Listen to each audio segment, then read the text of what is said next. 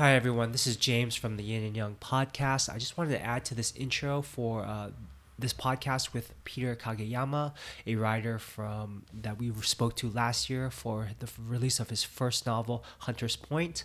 Uh, in this intro, I just wanted to describe a little bit about uh, there's this photo at the end of his first novel of his father. We mentioned it briefly in this podcast, and I'm going to put it up on the screen here. Um, if you're if you're listening, I'll be I'll describe the picture. It's a black and white picture of a young uh, man uh, on his way to internment camp. A young ja- uh, Japanese American man uh, on his way to inter- the internment camps. And actually, this photo was taken by Dorothea Lange.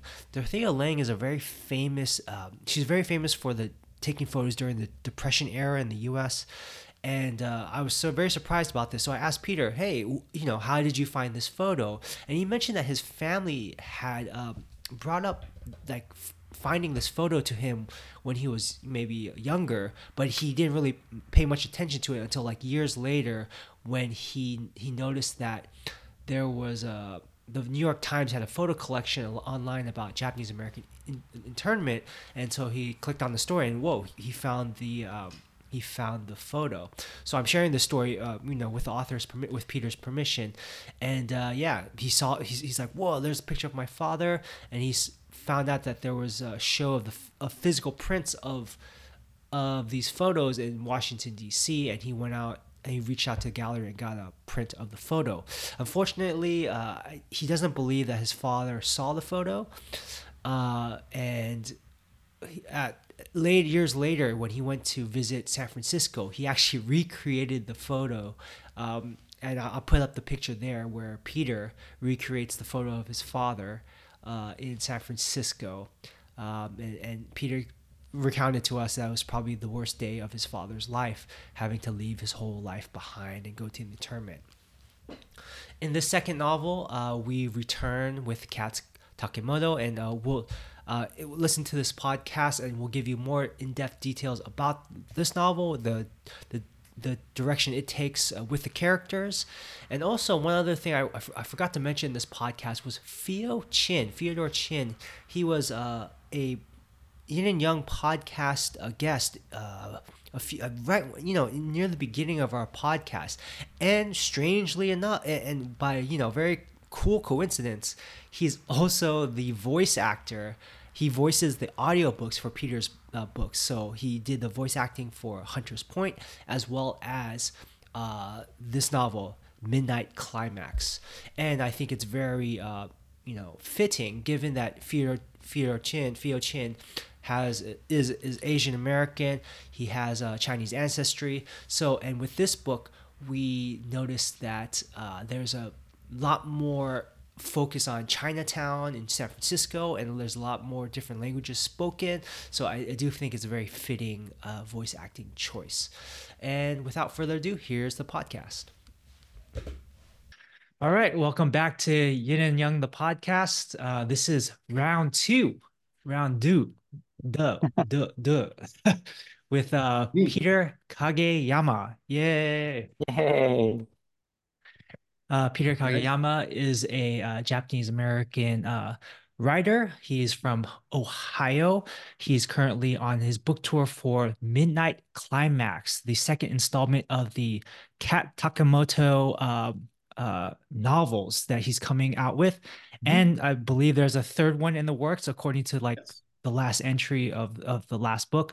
So uh, very exciting. And uh, so if if you haven't uh, listened to our last podcast, we did a, a podcast with uh, Peter. It was like a year ago, I believe, a year ago. Just yes, year ago. Yeah. yeah, and that was for his first book called Hunter's Point, which mm-hmm. details the uh, the introduces uh, us to Kats Takemoto and uh, Molly, and also Shig Murao, his his his his his uh uh what should we say? His trusty sidekick right? Okay. yeah. I think that's yeah. a good way to put it. Sure. Yeah. And in this book uh so in that last book we were exploring uh issues with government cover-ups. We're also getting a very a very inside look into san francisco and that time period with a beat poetry scene and also yeah. with um you know the growing uh it, becoming a growing uh, center for homosexuals and people, uh, L- the LGBTQ community. And also, we get insight into the kind of like the repercussions of Japanese internment and what was like coming back. Um, so yeah, if you haven't already, please take a listen to that episode. It's uh, we delve into those topics, and now we're back with this uh, new book. And before we start, how are you doing? How are you feeling? I'm doing great. Um, you know, it's uh, it's winter here in Florida, which is really kind of a you know oxymoron uh, for folks. It's uh, it's sunny, it's warm, it's it's a good time to be in Florida. Uh, my as an as a former Ohioan, you know, I was born there. I never thought February could be such a nice month uh, there. So it's actually yeah, it's it's a good time, like I said, to to be here. So. Oh, nice. Yeah.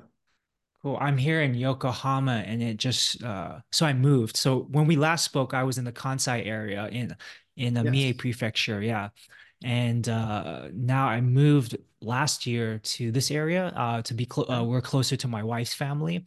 Okay. And uh, so it snowed like two days. It was like two days ago. Ah, yeah, okay. it was the it's the first snow of the season, and it was just like pretty like pretty cool, like seeing like the snow and like and, and also but like getting around was treacherous. So no, so we just walked. I had snowshoes. Yeah, yeah. and then Dan, I remember in, our, in the last podcast we had with Peter, you mentioned Yokohama was your fave. Is it still your one of your favorite cities?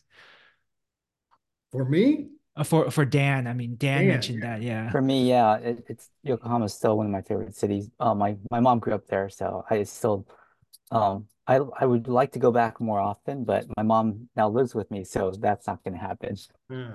I, you know what? It wasn't until I lived here that I realized how big Yokohama is. Uh, Peter, yeah. have you visited Yokohama or? Um, I've been to the area once uh, back when I, I, was an exchange student in high school. So it's like you know, oh. 40 years ago. But my grandparents actually um, uh, retired. My, my, my family, my grandparents uh, were from Chigasaki, which I'm assuming mm. is close to where you're at. Yeah. So. Very cool. Yeah. So um, let's catch up. Uh, how has it? So when we last spoke, you were working on um, you were actually working on this book, Midnight. This Midnight. Book, yes. Yeah, yeah. Um, yeah, yeah. If you want to, so uh, there we go. Midnight yes. climax.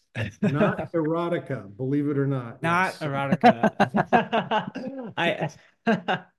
uh, so it uh so from the last time you said you were like two thirds of the way through uh, when we were speaking to, you. and I guess since that time you finished the mm-hmm. book, and how was that process going from like? So you went from your so well. Let's let's go back to Hunter's point then. Your first fiction book. How was the process promoting that, and then moving on towards uh, the second uh, book? Yeah, um, uh, this all the stuff around you know uh, the book, the the the promotion, the you know the, doing the interviews and things like that um, it's great, but it's also it runs contrary to what you kind uh, what you kind of want to do, which is right, especially when you feel like you're getting momentum in a story, and it feels like um, it was hard to get some of that momentum back. Like I think I said, yeah, you, we were about two thirds of the way through that. Um, it came off pretty well. I'm very happy with the end result but it is uh, you know this is sort of at odds uh, with that i mean i love talking about it um, i love thinking about it in different ways getting good questions uh, about the uh, the material but it is also it does take away from the actual writing. And this third book is proving to be more of a challenge you know? Mm. um, first two it's like you don't know what you don't know. It's like yeah of course i'm gonna go let's go write a book. And then you just sort of it it, it happens. Like oh my god. Then it's like oh and then it happened again.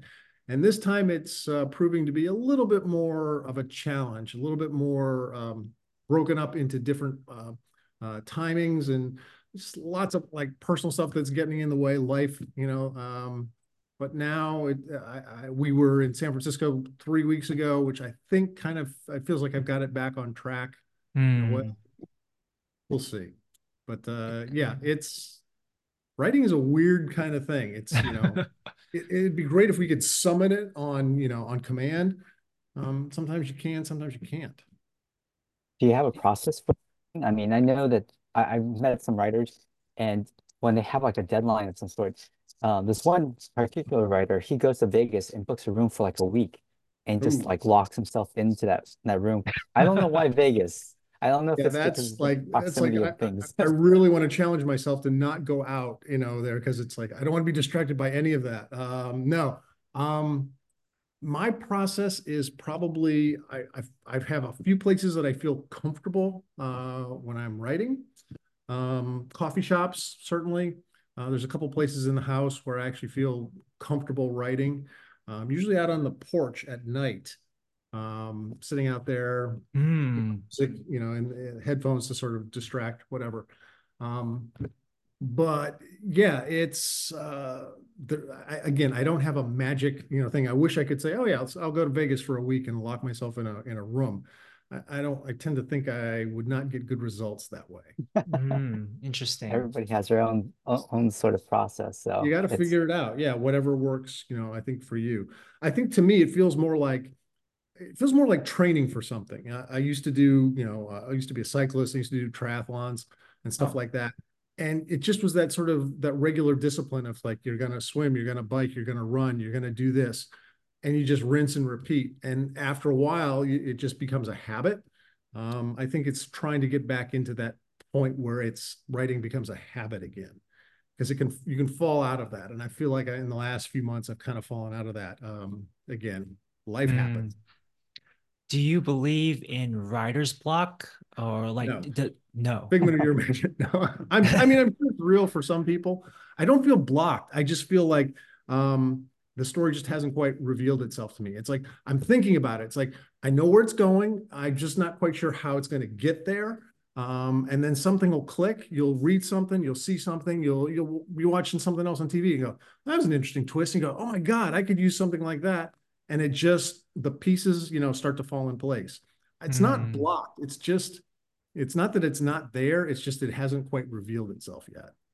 Yeah, I've heard some people uh, mention uh, talk about writer's block and yeah, sometimes it becomes like this mythical like monster you have to battle, right? Yeah. But in in actuality, I do I do like that analogy of I, I've done some writing myself. I, I did screenwriting as my master's, and uh, getting that habit is it's like yeah, like you mentioned, like getting the workout in, getting those words out, um, even if it's you know if even if it's just like vomit, like it's like just, you're just spewing it out. I guess getting that exercise, but uh, no, no, that's inspiring because I think getting back into that groove, it's it's tough. I, I I've been out of that groove for a while. I've been trying to get back into it myself as well. Uh, but for yourself, do you have a uh maybe not so much as a process, but like a routine? Like you have to have like some people are very like um Yes. neurotic about it like oh the, okay the hot water has to be here I have to have my cup of coffee and then you know like do you have a like spacing the desk has to be arranged like do you have anything like that or no I, I usually do need a beverage. I need my noise canceling headphones, block out everything except whatever is, you know, uh, is playing.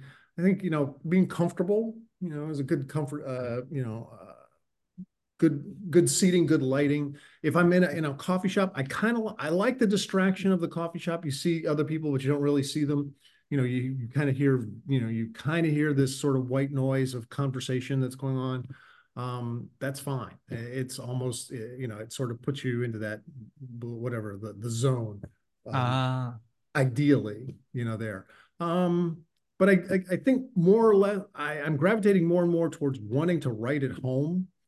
And right now it's proving to be a little bit of a challenge. My wife and I are in the process of selling our condo. We, we Oh. purchased another place together. You know, we just got married about a year and a half ago. So we're per, we per, we, uh, you know, pre-construction, we purchased a new place and it's actually very close to where we, we live now.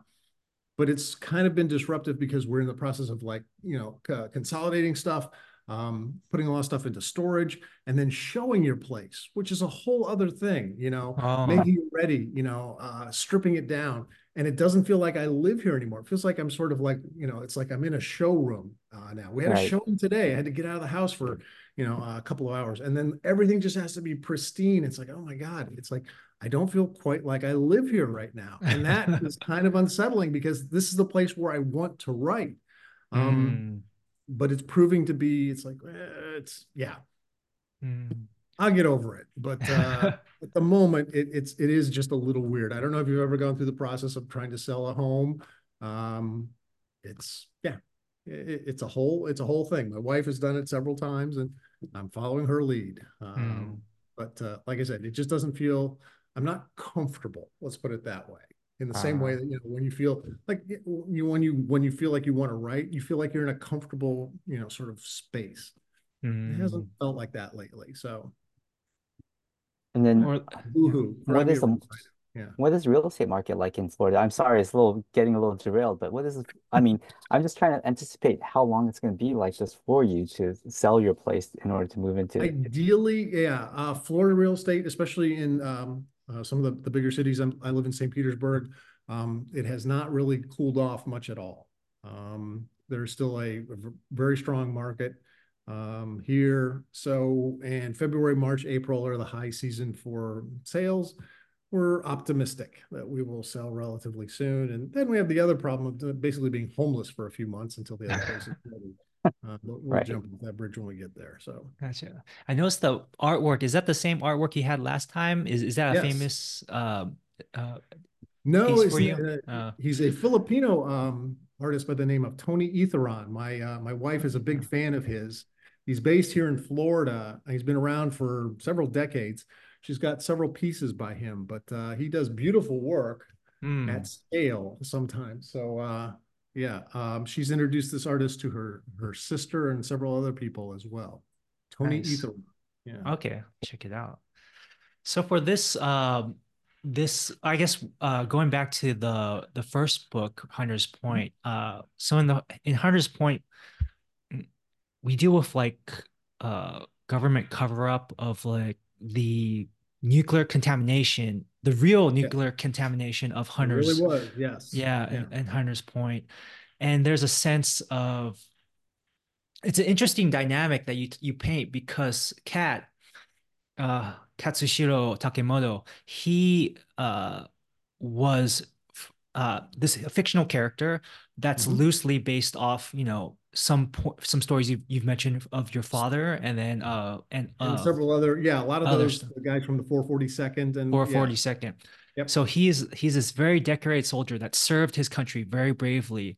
yes and then in these books uh uh uh he's going against the government you know in a way. yeah so it's an interesting uh for me at least it's an interesting dynamic I, I was wondering if you could speak to that is that uh yeah i guess there's the first i guess betrayal i guess is what i'm trying to is is, Yeah. is a word that comes to mind there's the there's the executive order 9 9066 um Yes. and that's the order for Japanese and Japanese Americans during uh, World War II to be interned.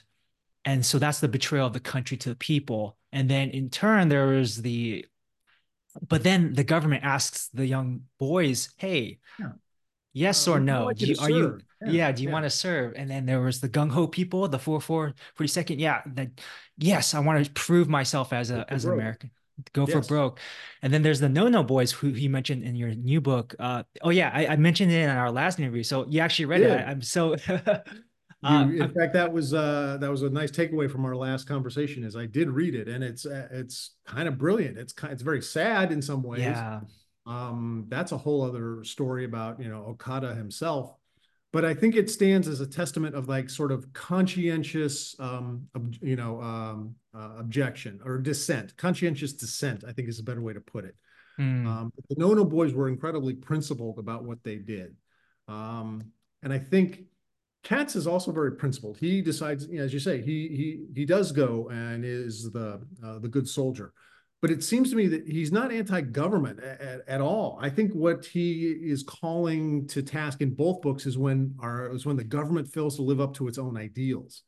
Um, when the government is supposed to take care of the soldiers and the people, you know, that where you work shouldn't be poisoning you, shouldn't be killing the environment and potentially, you know, uh, shortening your life. Um, that the government shouldn't be running um, brothels and dosing, you know, uh, people who come in, you know, uh, having prostitutes dose Johns uh, with psychedelic drugs and just to sort of experiment on them to see what would happen. And you know, to me, those are incredible. Those are the bigger betrayals because they're Mhm. betraying our betraying our ideals as a country. mm.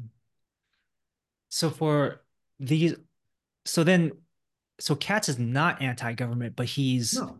he's anti-evil, I guess, or I, anti. I, I say go- I say it a couple times in the books. Kats doesn't like bullies. I don't think he Right, doesn't like yeah. people who he doesn't like power that's trying to get away with something and then covering it up.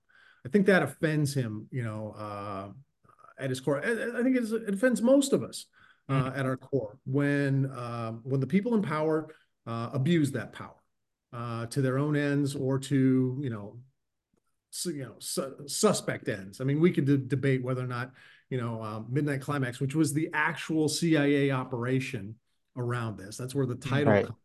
Whether or not that was justified, because they thought that the Chinese and the Russians were doing sort of mind experiments as well. Therefore, we as a government have to do that in order to keep up. I think it's in hindsight, it's bullshit, you know, but in, uh, you know, in, you know, 1959, the height of the Cold War, maybe, you know, that perspective looks a little different. I don't know. Right. So yeah, oh, as as Peter mentioned, it's not erotica, but there are some erotic scenes there. There's a couple, Yeah. There's a for So writing. guess it's yeah, go it's ahead. It's more Dan. about the hypocrisy of it all, right? So we Yeah. we portray America as this great shining on democracy, and we are, you know, very we're the heroes of the story. But in reality, there are a lot of things that there are a lot of flaws in what we do. And Yeah. even now, it- it's kind of like that. And then uh, I know that Kats is very drawn to people who are just like him, very principled, like um the Officer Blackburn and such. Blackburn? Blackstone, yes. Blackstone. Who was a real guy too. I discovered that in my research. So. Oh, Yeah, Elliot Blackstone um, is a, a cop in in the book, and I discovered him reading about this because he was um, one of the first uh, police officers in San Francisco in the early 1960s. He was assigned to work um, to work with the um, the the gay community. This is revolutionary at the time. right. Um, and he, you know, was a religious man, and he was a, a straight religious man. Uh, but he was uh, he was a very community-minded person. And in fact, uh, after he retires, he ends up being the head of or um, uh, the grand marshal at the Pride Parade in the early 2000s. I thought that's Oh. a wonderful sort of sort of full circle on, on something like that. That there were, you know, um, elements of there, there were the beginnings of of that sort of understanding of different types of communities and that's what kind of comes across i think in the in this particular book and elliot is going to be actually in the third book i've, I've he, he makes another appearance there as well because he's an interesting character and like like Shig Murao he was a real guy uh, from that time period I, I don't I don't believe I asked this last time, but when writing uh historical figures, do you uh do you have to do you have to pass anything legally? Do you have to talk to one? No. No. As I, I uh, was told by uh, friends who are lawyers, and uh, if you look it up, basically just make sure you write about dead people. That's kind of the Ah. um, yeah. Uh, but again, you I also don't want to. I mean, these people still have. I'm sure they still have family, yeah, yeah. and in fact, um, uh, it was interesting because uh, Shig's grand niece, um, she and I connected on Instagram. Oh wow. And uh, so uh, I sent her and her her father, who would be Shig's um, nephew, uh, Hmm. copies of the book. Unfortunately, I've never heard back from her. It's like I need to follow up with her uh, on that. Hey, uh, I- you know, it's like, did I do your uncle, your grand, you know, great uncle justice here? I hope I did. Um, Hmm. well, I haven't, you know, haven't had a cease and desist, you know, thing from uh, any employer or anything like that. So, but it would be kind of nice to. I, I'd really actually like to talk to her father, the you know, who was Right. Shig's nephew. Mm. Um, that would be pretty cool. Uh, thank you, reminding for for reminding me of that. I will I will follow up with her on that. Yeah, How did that's she something reach out to you? about. Yeah. Yeah, how did she reach out to you? Uh, Instagram, I know that part, but I mean, is I actually like, found there was a post on uh, on Instagram, and it was about Shig. It was something about the uh, you know Howl and the um, uh, the obscenity trial that he was part of. right, And you know, of course, I was like, "Oh, this is interesting." And I looked at some of the comments, and there was this woman says, "Oh yeah, that was my uncle." It's like, "What?" It's like so, and I looked her up, and it turns out it's her her great uncle. So it would, you know, um, yeah, because she's in her probably late twenties, I think, something like that. Okay. Um, yeah. So that's how we connected. It's like just So read your comments because occasionally there's something really interesting in there. It's like, oh my goodness, I had no idea. Okay. It was a uh, it was a, a post that you did on Shig Murao. It wasn't even a post that I did. I think it Oh, might have so- been Show or something like that. Oh, okay. Post. And I uh, I follow them obviously on Instagram. They put out a lot of great content. And uh, something about Shig, it might it must have been like an anniversary maybe of um uh, of the trial. Something came up and there was you know a number of comments you know there, and I just happened to notice that one about oh yeah that was my uncle. Like crazy. That's great. Yeah. And for those who don't know, Shig Murao was a uh, he worked at the City Lights bookstore in San Francisco, and he's famously known as the poor guy who sold uh, Howl uh, Howl's uh, Allen Ginsberg's Howl to a undercover FBI agent, and then was embroiled in a trial about free speech and yeah, Obscenity charges. yeah. Yeah. So for uh those who don't know, for uh so with Hunter's Point, we get uh we're introduced to Kats, Molly Shig, and also this the government cover up there about the nuclear waste and also, you know, land grabs and hmm uh, extortion, kidnapping. For the second book, wh- what was your so for the for the first book, it was kind of I guess let's start with the first for your first book, you had the story and you you were in love with the city of San Francisco and you wanted to explore that time, that such a very interesting time and Yeah. place. And how did it how did you want to shift to the second book? You're still still based in San Francisco. Yes. I'm curious about like uh, what. So for that first book, we talked about you know your reasons for writing that, but what made you kind of like take maybe a, a different turn in this book? Yeah. I, this one was more, I, I fell in love with those characters, you know, Kats and Molly and Shig, and I, I wanted to revisit them. I wanted to know more about them. And so I did, you know, started to dig into that. As you said, San Francisco was sort of the emphasis, the impetus for the first book. The second one is a deeper dive into um, Kats and Molly and Shig, especially Kats. Um, part of the the deep dive had to do with what does you know what was the effect on, on guys like him uh, of the war. He was wounded, and he, you know, he was decorated in this, you know, uh, bloody incident, you know, and we recount that in the book. But they didn't call it PTSD back then. They didn't. They called it battle fatigue, you know, uh, shell shock, and it really was not a well diagnosed or well understood sort of uh, condition. But I'm sure so many guys uh, were suffering from that. And this time, I was able to talk to a really good friend of mine, who's actually my wife's best friend and she's a clinical psychiatrist. Um, Mhm. And she actually used to work at the VA hospital here in St. Petersburg. In fact, she ran the VA hospital here in St. Petersburg. Um, and so I got to I, I got to uh, really interview and, and discuss with her what PTSD is like. What would these soldiers be like? And I actually let her read an early um, version of the story to help me say, would this be an would this be a real conversation? Would they really do this? And and she gave me like here's some here's the way uh, a, a doctor would actually talk to his patient. They wouldn't do this. They would do this. You can't say that. Okay. And she really helped me understand that condition. And I hope that comes across sort of authentically um, because it's not only Kats, it's actually one of the main, the, the new characters that we actually meet in this story is another Mhm. uh, soldier uh, who's been violently um, uh, abused and um, uh, experimented on. And he is kind of the, he's the ticking time bomb in this. And of course, you know, how, how he deals with that is part of, you know, this, of, of the, the challenge that he and Kats both have uh, of trying to overcome these in these inner wounds that you know the war and unfortunately other people inflicted upon them. Mm. For like research, uh, what kind of research did you delve into for this? So it sounds like you researched PTSD with your your Mhm. wife's friend who, Yeah. uh, who who's very familiar, who who works in that field. Uh, what about like specifically Chinatown? Dan and I are, uh, you know, Yeah. of Asian, you know, Oh yeah, I my family's from Taiwan, um, but I know for the early for Chinatown in San Francisco, a lot of the early immigrants were from like Tai, to, Toisan, Tai, uh, Taisan, or from uh, Hong Kong, uh, well, Guangdong, like Canton, and then uh, Mm. so I was curious. Uh, there's the the Chinatown makes a much bigger presence in the second Yes. book, and I was Yeah. curious about the research there, especially into the Tongs and and the relationships Yeah. there. Um, I credit in the first book, and I credit that, again the organization in the second book. There's a uh, an organization called San Francisco City Guides, and they do these amazing tours all over the city.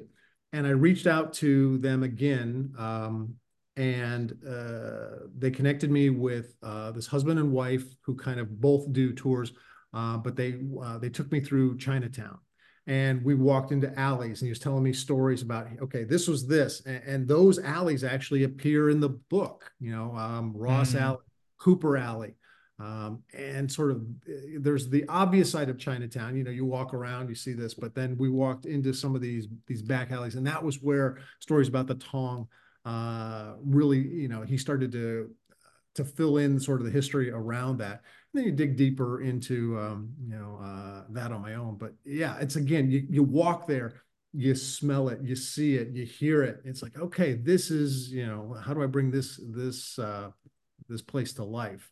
Mm. yeah, I, you're right. Chinatown is a much bigger uh, part of this story.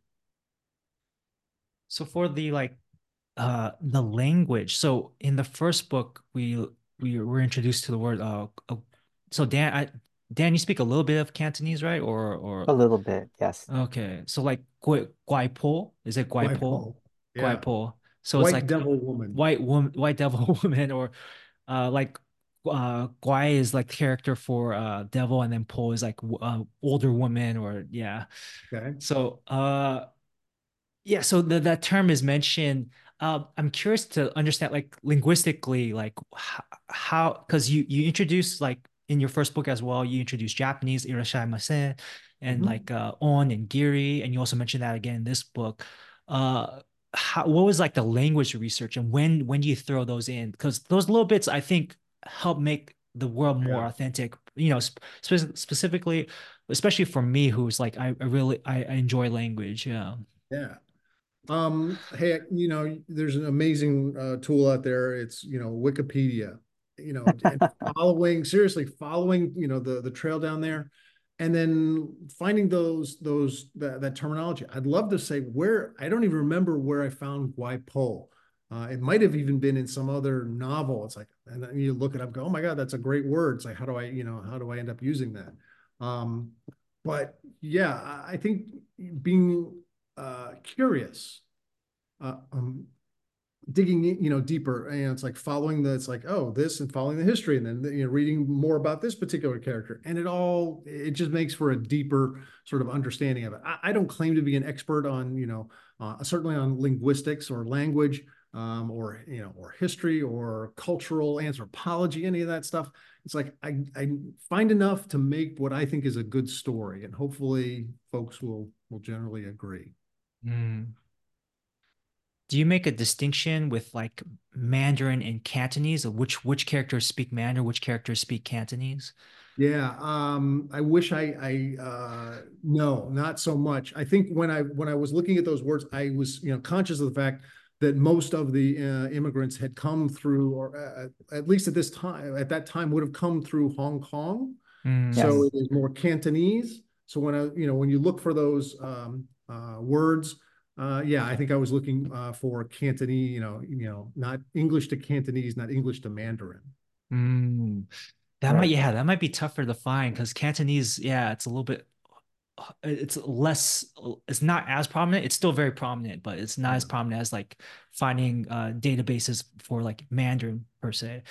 Because, um, because I noticed like like sometimes it'll be it'll be mixed, but which is fair because I do know that uh, there are a lot of you know some uh, Cantonese speakers who also speak Mandarin as well. Yeah. Uh, because like Dan, like I think your family, they they kind of they can mix between the two, right? right. Yeah, my family, they're they immigrated through Hong Kong, and mm. so um, and they lived in Hong Kong for a period of time, but they can speak both.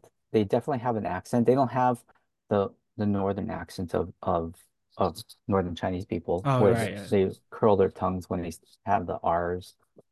So Beijing or yeah, yeah. Yeah. Or they uh, sound more like Chow Yun Fat and uh, Michelle Yeoh than they do um, Jet Li when he speaks Mandarin. Ah, right, right, right. Uh, so uh, yeah, one thing. So going back to Midnight Climax, so uh, there this is there's like uh uh there are some scenes with so I think it's difficult I think for writers especially like in modern times because when you write about minorities there's always a sense of like okay let's not tokenize these nine minorities let's not exoticize them so where do you find that uh, fine line because there is uh, a history of Asian female fetishization, right? Yeah. And there's a there's a there is a sexualization of Asian females. You know, part of that is due to World War II. There are, you know, Mhm. there unfortunately there were many there were many Japanese women who had to take up the job Mhm. in order to survive, to provide for their families in post-war in in a, a decimated ja- Ja- Japan. Yeah. So there are some, you know, and then there's war bride and stuff like that. So Yeah. how how do you as a writer do you navigate that? You don't think about it too much. You just try to respect each character. I'm I'm curious about that because Yeah. there there there is um there are people there is a dead prostitute female Asian prostitute Yeah. Asian American prostitute in this uh book and that's always I I remember seeing that in like this movie was it like Dirty Little Secrets or something like that and it was it, it was shown to me in like Asian American class right and Yes, I know. movie- Yeah, from like Yeah. 20 years ago, something like right that. right right right. from from Yeah, a long yeah. time ago and you, we've come a long way from that but like i remember my asian american professor uh, studies professor saying like okay this is an example of asian american uh, fetishization but i'm not saying you're doing that i'm just i'm, I'm curious about how you write in such a way Yeah. to maybe not to play into those things yeah Well, the character kind, in order for the Tong to be involved, the character who died had to be Chinese. So there was Right. that. Um, I I actually kind of poked fun at that in well, not poke fun. I I I consciously wrote about that because in the book they talk about you know there's this uh, again a Chinese uh, prostitute that's being observed by um, the CIA agents who are running this you know this drug operation essentially um, and they call her Susie. And I make the note that it had to do with uh, the world of Susie Wong, which had come out right around that time.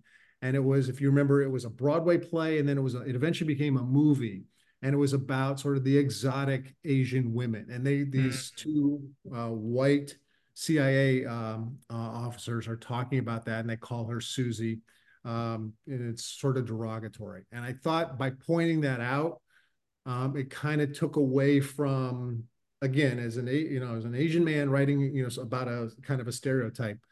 Yeah, I was conscious of that. Um, but again, in order to make the story work, because of who she is connected to, Yeah. it leads to the next part of, of the story. Um, but you're right, there is that sort of the fetish fetish fetishization fetishization Right, it's late here. Um, but there's also at the corresponding uh, for men, there's the neutering of of of Asian males, right? Yes. And you know, uh, the old adage was is Bruce Lee gave balls back to a whole gen, you know generations of you know of of Asian men uh, Mhm. there. And I think you know in his own way, Kats is kind of like that. He's not you know he's not ag- overly aggressive or anything like that, but he is certainly he's not meek when it comes to you know um, standing up for himself. So I think that you know you try to write, you try to be authentic to to the characters, give them something beyond you know and you know a a, a cultural stereotype sure uh, there. Um, I hope I did that. I hope that you know the the Asian prostitute thing uh, is not too much. Uh, oh, the other thing I will say is I am conscious of the fact that it, at that time, this this book takes place in like 1959. The word Oriental would have been used a lot, and I only Right. use it a couple times. And I try to, you know, I try to use, you know, Asian um, because I think it is more. It sounds better to me now, uh, but I fully get that at the time it, they would have been saying Oriental. And I even there's a point where I talk about Indian trails, and I make a note in a footnote it says apologies, you know, to the you know the Native American population of, of Northern California. At the time, they would have said this, you know. So Mm, I'm conscious of it. right i guess Yeah. because it's a period piece there you have to be authentic to the period and let's be real it's Maybe gives me a pretty little more latitude. Yeah. yeah. Yeah, yeah, exactly. Yeah, there were, you know, they cultural norms were very different. Uh, you know, there you could you say things. It's like there's no way you could say that now. And it was right just said so-called polite society. Yeah. Right. I remember in the first book you mentioned, yeah, the war brides. Oh, it's you could, you know, Asian white mixes. Yeah, white Yeah. guys with Asian women. That was becoming into like Yes. now it's like super norm here, but that was like uh that wasn't as that was kind of weird, but not as weird as seeing an Asian man with a white woman. Yes. Right. Yeah, which was very transgressive. Um, Right. and that was my parents. So that was how I sort of incorporated that idea into into the books because I always thought my parents, you know, were well ahead of their time. You know, in the early 1960s in Ohio, an Asian man and a white woman. Yeah. Mm. And did they come up? I'm assuming I'm assuming they did, but did they come across incidents similar to the first like probably not as violent as the first book, but they probably came across some stuff, like some My racist dad, comments. and- yeah. My dad never really talked about that. My mom said that, yeah, that she was very conscious of, uh, of, you know, people there, uh, of people looking, you know, uh, at Ah. her. And even, you know, um, there were people who said they worried about, you know, what about your children with some stuff? And she, yeah, so, you know, how are they going to grow up? Like, yeah. So, well, yeah, here you are. and here I am, you know. I was the only mixed race Asian kid in probably in a hundred miles, you know, in Akron, Ohio, but you know, somehow we made it through. That's good. Oh, me, and you have a third degree black belt, right? So that, and you're six two, so that helps, right? It helps, yeah, you know, being a little taller and athletic, and yeah, of course, yeah. and I guess it was. I mean, uh, let me ask you guys a question. You know, growing up, you kind of it's like, is it expected as an Asian uh, guy you you you learn martial arts at least at some point, you know, in your life? Because I think it kind of felt expected. I mean, I was exploring, I was looking for that. Because again, I was this, you know, there was only a couple other Asian kids, you know, in my entire school. So I was actually trying to connect with some of these Asian things, and, and martial arts was one way to do it. Mm. But I'm wondering if you guys felt that sort of like, is it expected? Are you supposed to learn, you know, kung fu or karate? You want to go first, James? Uh, sure. Uh, for me, my father made it a point that I should learn how to defend myself. And Yeah. like, and at a young age, he's like, James, you want you want to learn to be able to defend yourself. You know, not fight people, but like defend yourself. So he signed me up actually for Shotokan karate, not Mhm. um not not kung fu or anything. Uh, and he signed me. There was a school not too far from my house, so I did that, and I was like, ah, it's all right. It's kind of fun, and I quit. And then like, you know, I, I tried swimming in middle school and some other sports, but I wasn't really like good at sports, sports, like American, you know, American sports. Yeah. I was just like, I kind of miss karate. So I went back to karate in high school. And then ever since then, I've kept up with martial arts. And I, I think um, just the the confidence of knowing that, you know, maybe you're not the best fighter of obviously, but that you can hand yourself in a fight in in more than the average population is is very it's it gives you confidence, right? And and Bruce Lee, of course, uh, we don't Asian American men don't have too many idols, but he's definitely one of them, and he's definitely give gave a lot of people, not just Asian men, but men, you know, a lot of people in general, like uh, inspiration or uh, curiosity into looking into martial arts. Because I remember one phrase he mentioned, and obviously he's he's not a perfect character. There are there's biographies about him and about you know his infidelity stuff like that, but Yeah. he and but in his good in his good light, he did say he did mention how like martial arts his his um for his health and his you know his career all those things he owes to martial arts the discipline he learned from it and also the mental uh stability. So that's that's something i've always thought of. I thought of martial arts not so much as a just a physical practice but a, a practice of perfecting character. Yeah. Yes. And discipline. Yeah, yeah. Absolutely. yeah. Yeah, for for myself, um, it was more like an external stereotype that I've experienced because you're Chinese. Oh, you must know Kung Fu because that's all anyone associated with Right. with um, being Chinese, that and Chinese food. And for myself, um, it's because of my upbringing, being a latchkey kid, and my father being, you know, my parents divorcing, all that stuff. So I watched a lot of Kung Fu movies growing up, especially um, because they were very accessible, and those were something that that my grandparents were like, "Oh yeah, go ahead and watch it because it's Chinese and you can, it's all in Chinese anyways." And I I grew up thinking, "Oh, that's that's like, oh, I can be kind of like a superhero with all those feats that they can do. And I always wanted and gravitated towards martial arts. And when my mom finally let me go take classes, that's when I started taking it more than Yeah. anything else. It's just like Mm. cultural identity that I was like, oh, it's a very positive sort of cultural identity that that was not untouchable, but with Chinese food back in the 70s and 80s, they go, oh, what's that? Kind of Yeah. thing, that reaction, that smell, or whatever it is. But with martial arts, no one can say, oh, you know, Kung Fu, that's such a bad thing, or you know, it, it's a stereotype in a positive way that I kind of gravitated towards.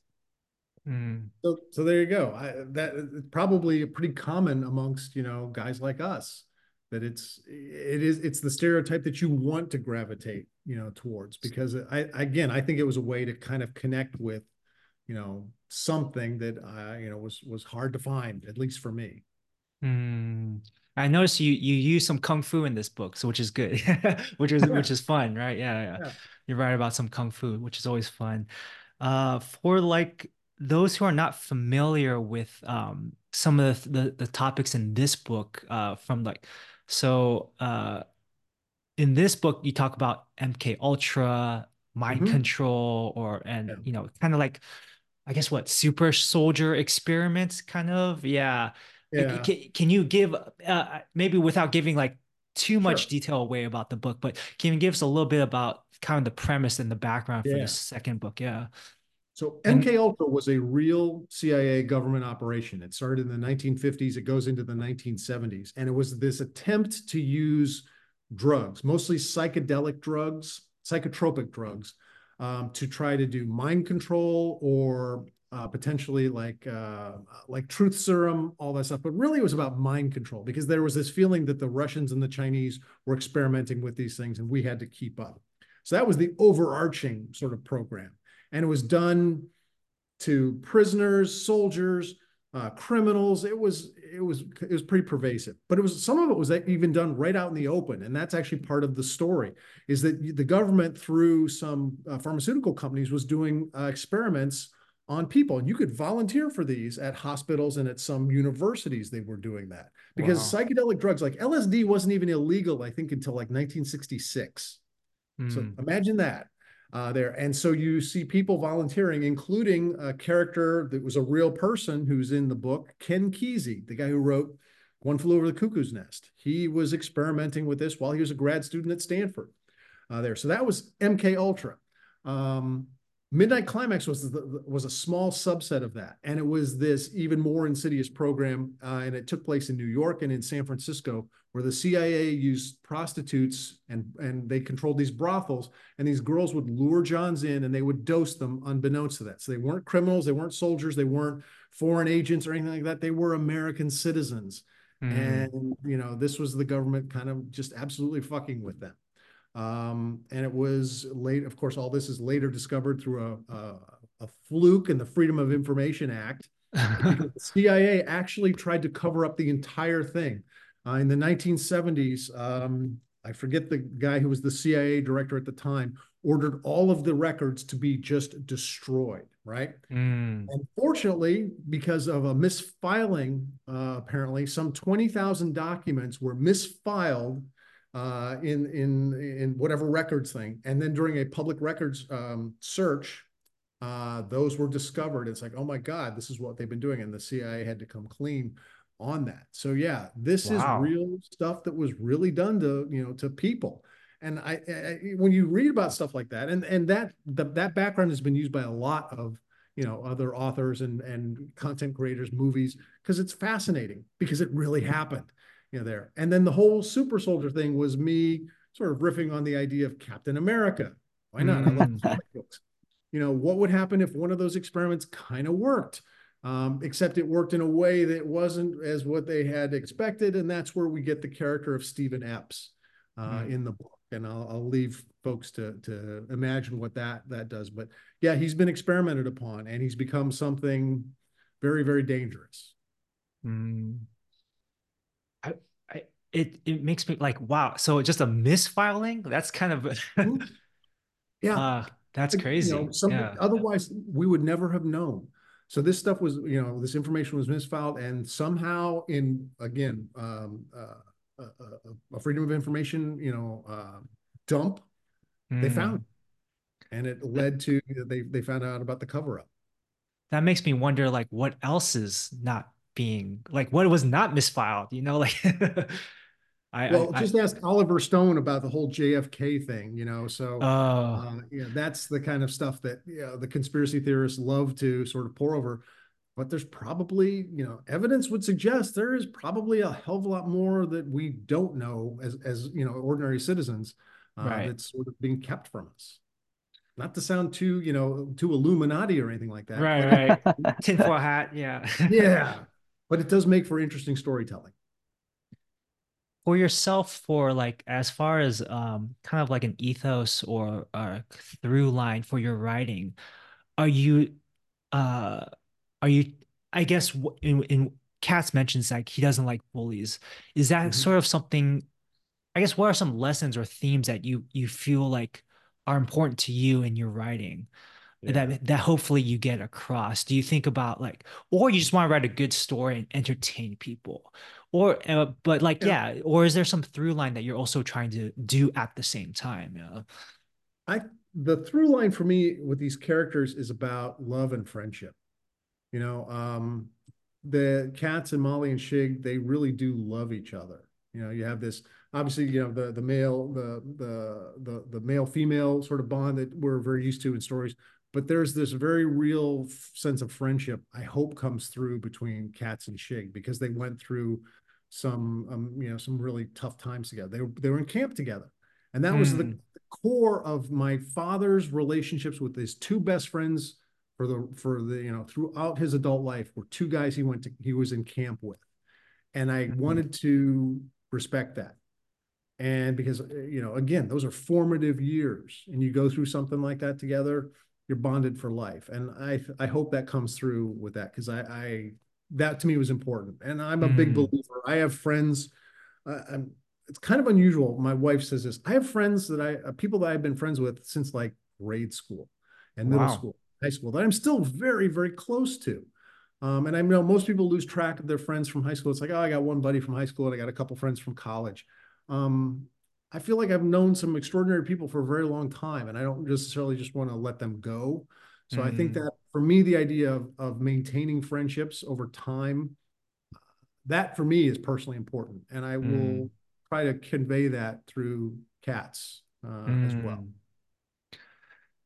I know you mentioned uh, like your father was a very big inspiration for this character. And mm-hmm. it was very surprising to see in the last book, like Doroth- Dorothea Lange, a very famous yes. a uh, black and white. Uh, for, uh, she did photos for during the Great Depression. She's most famous for the migrant mother photo.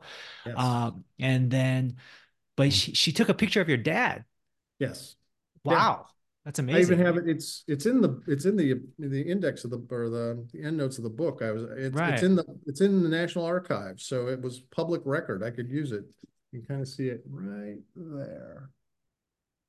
Yeah, so that that's was my dad. dad. That's yeah, Mr. Kageyama. Was, okay. That was in April of 1942. Um, Dad was reporting to an assembly center on Van Ness Boulevard in San Francisco. Um, you're allowed to bring two suitcases, and it's the worst day of his life. Ah. Yeah. Mm. Cool. Uh, so, for wrapping this up, um, I I had a question about for. Uh, yeah there there the there is the it's interesting that we look at your book now it's a period piece but even today there is very strong and national tension between or international tension between china russia america mm. and what we've seen during the pandemic with anti-asian hate and also like uh, things happening to our communities uh, it's interesting to see how like these these ghosts of the past still yeah. come come to visit us right racism and you know scapegoating uh what are you like what are your thoughts i guess on current like how how is something that you hope will your books or your writing or your work your personal work outside of writing hmm. you hope could help maybe make today a better place or or hmm. Yeah. yeah because yeah I, I do think about that it's like okay now china's the big bad you know even with like that senate hearing he's like are you from china he was asking the ceo of tiktok right, the yeah. Singaporean. It's like, no, I'm I'm Singaporean, and he had to keep repeating himself. And it seems like, okay, this guy's kind of bullying, you know, mm-hmm. bullying this this CEO. Now, now there might there is a place to be asking, oh, is there does he have a connection with China? Um, you know, th- there is a place for that. But I think the tone, the attitude, the way it's presented, it's Yeah. you know, like you can't talk to people like that. It's messed up. So I'm kind of curious to hear uh, your thoughts ab- about that kind of stuff. you know i think you can tell uh use fiction to tell great to use um uh to use use it as to tell to teach a lesson in a way that sometimes you can't through just a, through nonfiction or through explaining to people it's like trying to get them to trying to convince them of something um a story wraps the thing that you're trying to do in this outer this you know this cocoon of something that somehow makes it maybe more powerful and more palatable at the same time. You know, we remember good stories, we remember good characters. And if anything, people remember, hey, that guy Kats, that's a cool character, you know, really interesting guy. And it maybe changes the way they felt about, you know, an Asian character. It's like, oh, Mm. maybe not so stereotypical. And the way he dealt with other people, and that you know that there were there were gay characters in this uh, thing. There were there were Chinese characters. There were you know there, there was a, you know talk. Well, we talk about this. I had the mafia in the first one, so I guess you know we're Oh. talking cultural stereotypes here. Sorry again. Sorry, Italian but again, th- th- these were re- th- really they were real people at the time. So um, yeah, if you can use a good story to you know you know underscore, it's like hey, be better people to each other. Yeah, let's do that. You know, Mhm. um, I'm all for that. And you know, at, at the end of the day, I want to tell a good story, um, but I'd like to do it in a way that you know that I feel ethically responsible about. okay. Mm. Yeah. Cool. Dan, did you did, did you have anything you want to ask? Uh, Well, I'm we can take that uh, my question offline. It's m- about um the groups that formed because of the internment camps. I don't know if you're aware. Well, I'll ask anyways. Sure. Um, m- my uh my younger son is actually into basketball, and he joined this league, the Jap uh, this basketball league that was formed from the internment camps because there are a Oh, lot of sports. Mhm. And for the longest time, that you can only be Japanese and be in this league, or Japanese American in this league. Are you aware of these these basketball groups? No, but that's kind of fascinating. I mean, I mentioned in the the background of you know Kats's story that he, he was a baseball player because he, he was an athletic Right. kid, um, and that he played baseball in camp. Because yeah, I was aware that there was a lot of um, they they tried to make camp as normal as possible, and that included you know, sports, especially for the young men. Um, so yeah, there must have been a, a baseball or like you said, basketball teams. But the fact that there's basketball teams that are still Japanese American only 70 years later, it's like, how did that happen? Yeah, Mm. I I remember um playing in the league up in the Bay Area, and they had a restriction that only like three people who could be of non-Japanese descent be on the Okay. team. Really? Ah. So I'm pretty sure it, it was like a something that came out of the internment camps because uh, the Chinese groups, there are no Chinese groups like like that at all, and these are Mm. leagues.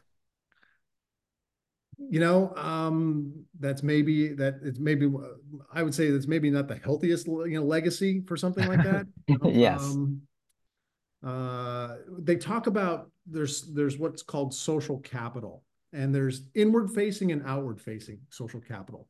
The outward facing is the best kind. That's when we're open and we're accepting of other people. We want to interact with other folks.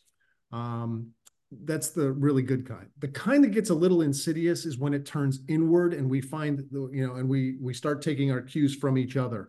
Um, a lot of a lot of churches become like this. Religion is one of those things that bonds people. It's like it's us against them. When you start Mm. looking inward, that kind of social capital can become kind of dangerous. And that's to, you know, that league sounds a little bit borderline in terms of the way it, it's approaching that. It's like, well, we can have three non-Japanese guys, but they all have to be over six, eight kind of thing. So Yeah. yeah, that was Or- uh, maybe a way around that. But you speak Um, Japanese, Dan, so you you can uh, you can yeah. That's Yeah, probably a plus. ironically, You can fake it, Ironically, sure. Yeah. yeah, I, I, c- they ask for birth certificates though, but uh, Wow. yeah, I, w- I was the only one who could actually speak Japanese on my team, though. Well, that should be like, you know, it's like you should get a special dispensation for that. So, Right. Yeah. I, I I wonder about that too. Is like, um, sure, there there there are there are there's like Asian American film festivals. There are you know Asian American writing workshops, and I I wonder about this this this capital that you mentioned because I think we see that in other communities where like they maybe they don't have a uh a title to the group, but they help each other out. Certain communities Yes. help each other out. oh, absolutely. Uh, you see that with maybe, yeah, particularly maybe the Jewish community after World War II, they help each other out. You know, in in when in the New York, there's the textile industry there, uh, and that uh, that they would help each other out. The Italian families, Irish families would help each other out. Chinese and- family, What's that? Chinese families coming to the Chinese West Coast. families. Yeah. Yeah, uh, probably in your research, you know, like Chinatown was formed because Yes. no one else would let them live anywhere else, right? They had to like they had to live in these these ghettos. Mhm. And so it's yeah, it's interesting. I wonder, I think there is a line, I guess, where it becomes just racist, but I think there is still a place for ethnic groups, if you know what I mean. Like as far as like uh like uh, social groups in like like festivals, film festivals, writing groups, stuff like that. Yeah, yeah. from uh, understanding your history, understanding understanding who your you know your ancestors were. Yeah, absolutely. There's there's value to that. Um, again, I think that there at some point it can become maybe a little unhealthy.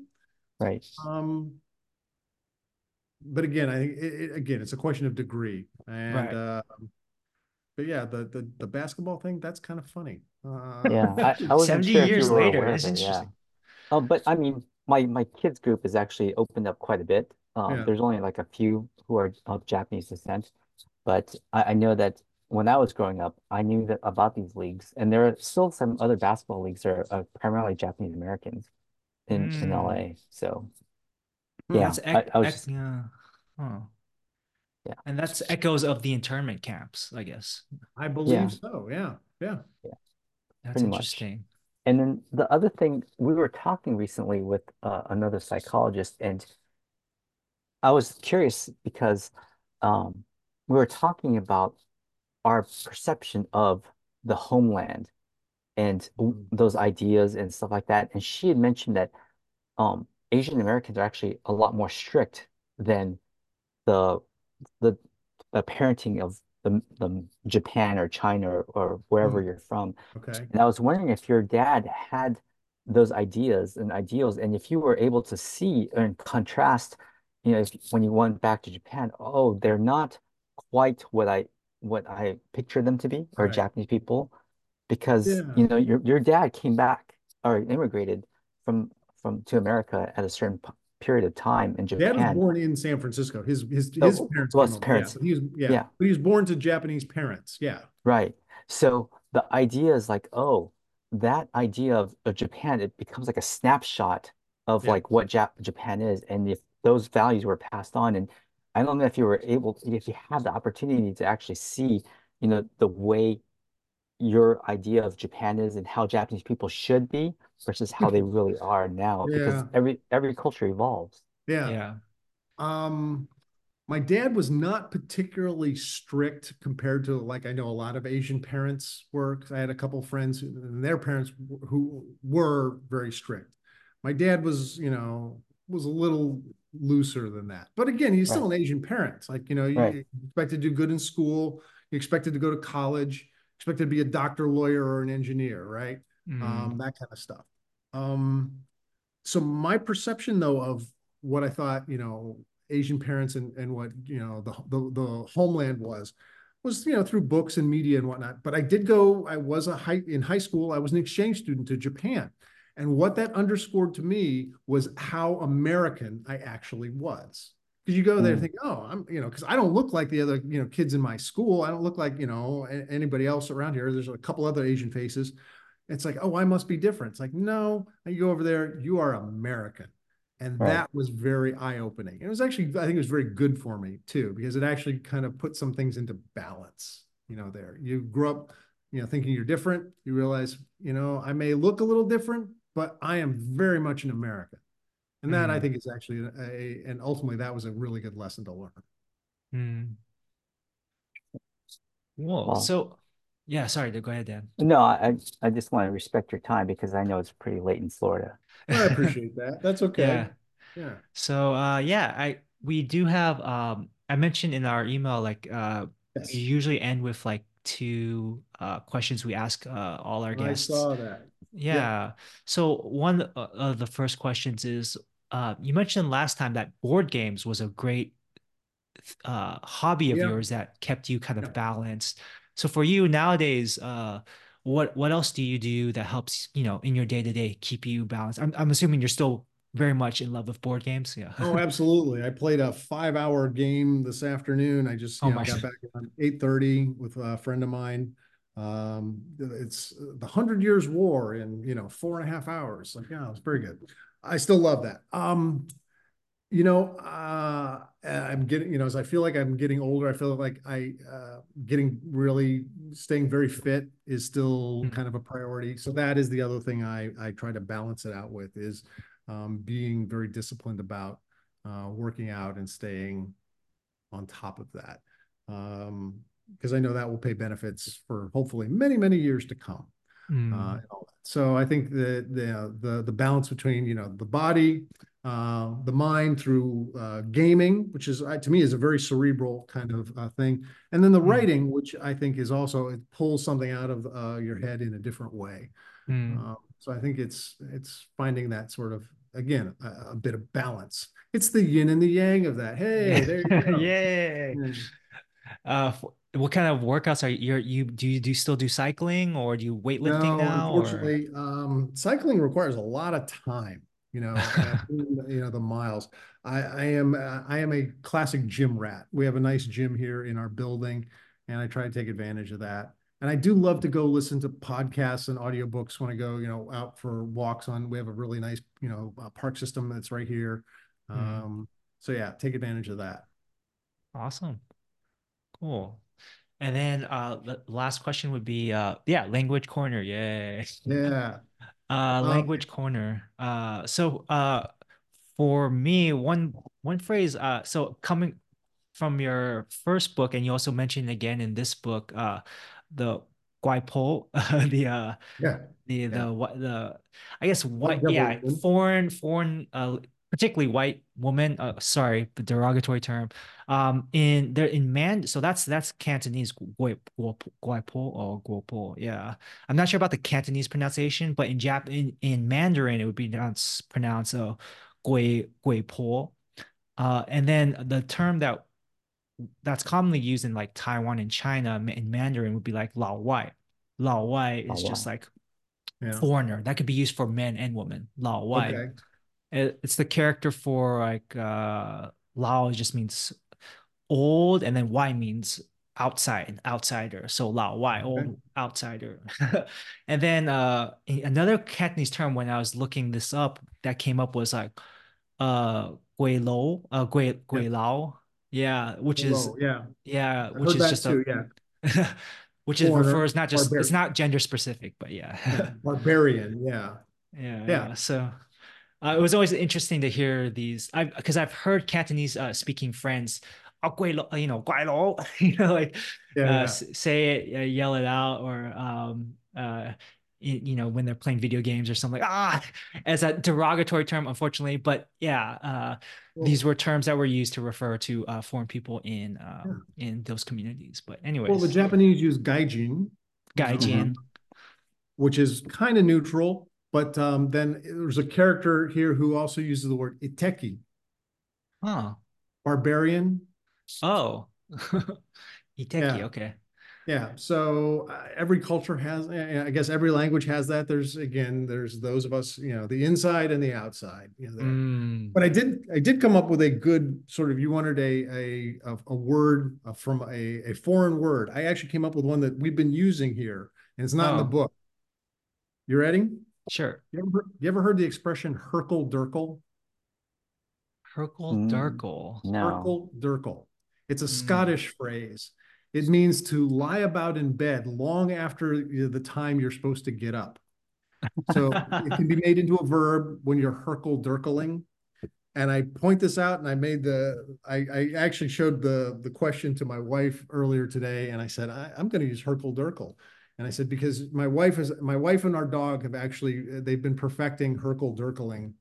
Uh, so, um, yes, they're, you know, spending some time in bed after you sort of getting up. It's like, oh, here's your coffee. It's like, oh, and then an hour later, she's still on her phone watching it, doing this, and there's the Ah. dog curled up right next to her. It's like, man, have a good life there. So Hurkle hurkle durkle. durkle, it's a Scottish Hurkle word. You should use it in everyday conversation.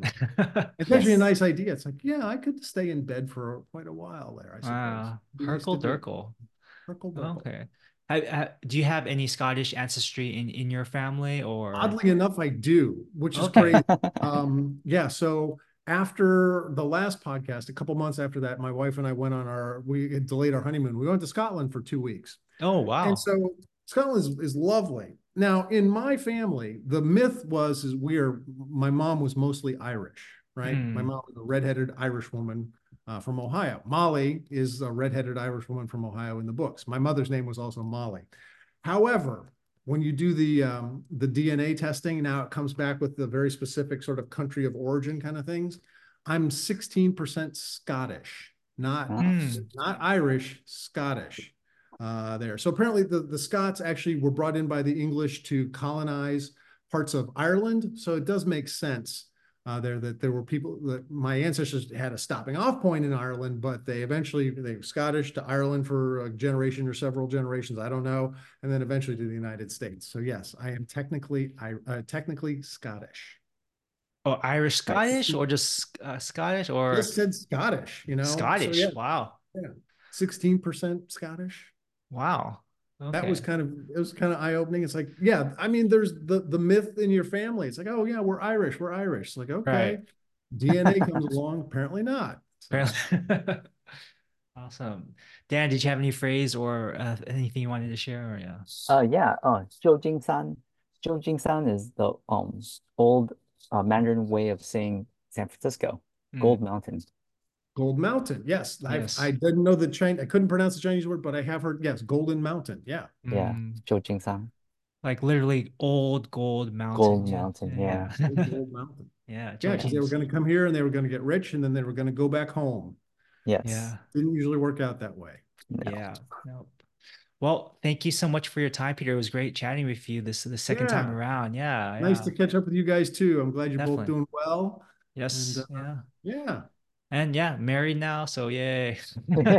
married. The It's married good- life. Yeah. Yeah. It's no no more no more chasing chasing ass, you know. Sorry. what? yeah. Now can focus on other things like writing or or right. yeah. Important stuff. So, important stuff. All right. Well, Peter, thank you so much for your time, and we'll and hopefully we'll catch you maybe on the third book when it comes I around. hope yeah. so. Cheers. All right. Cheers. Take care. All right. Bye. Bye.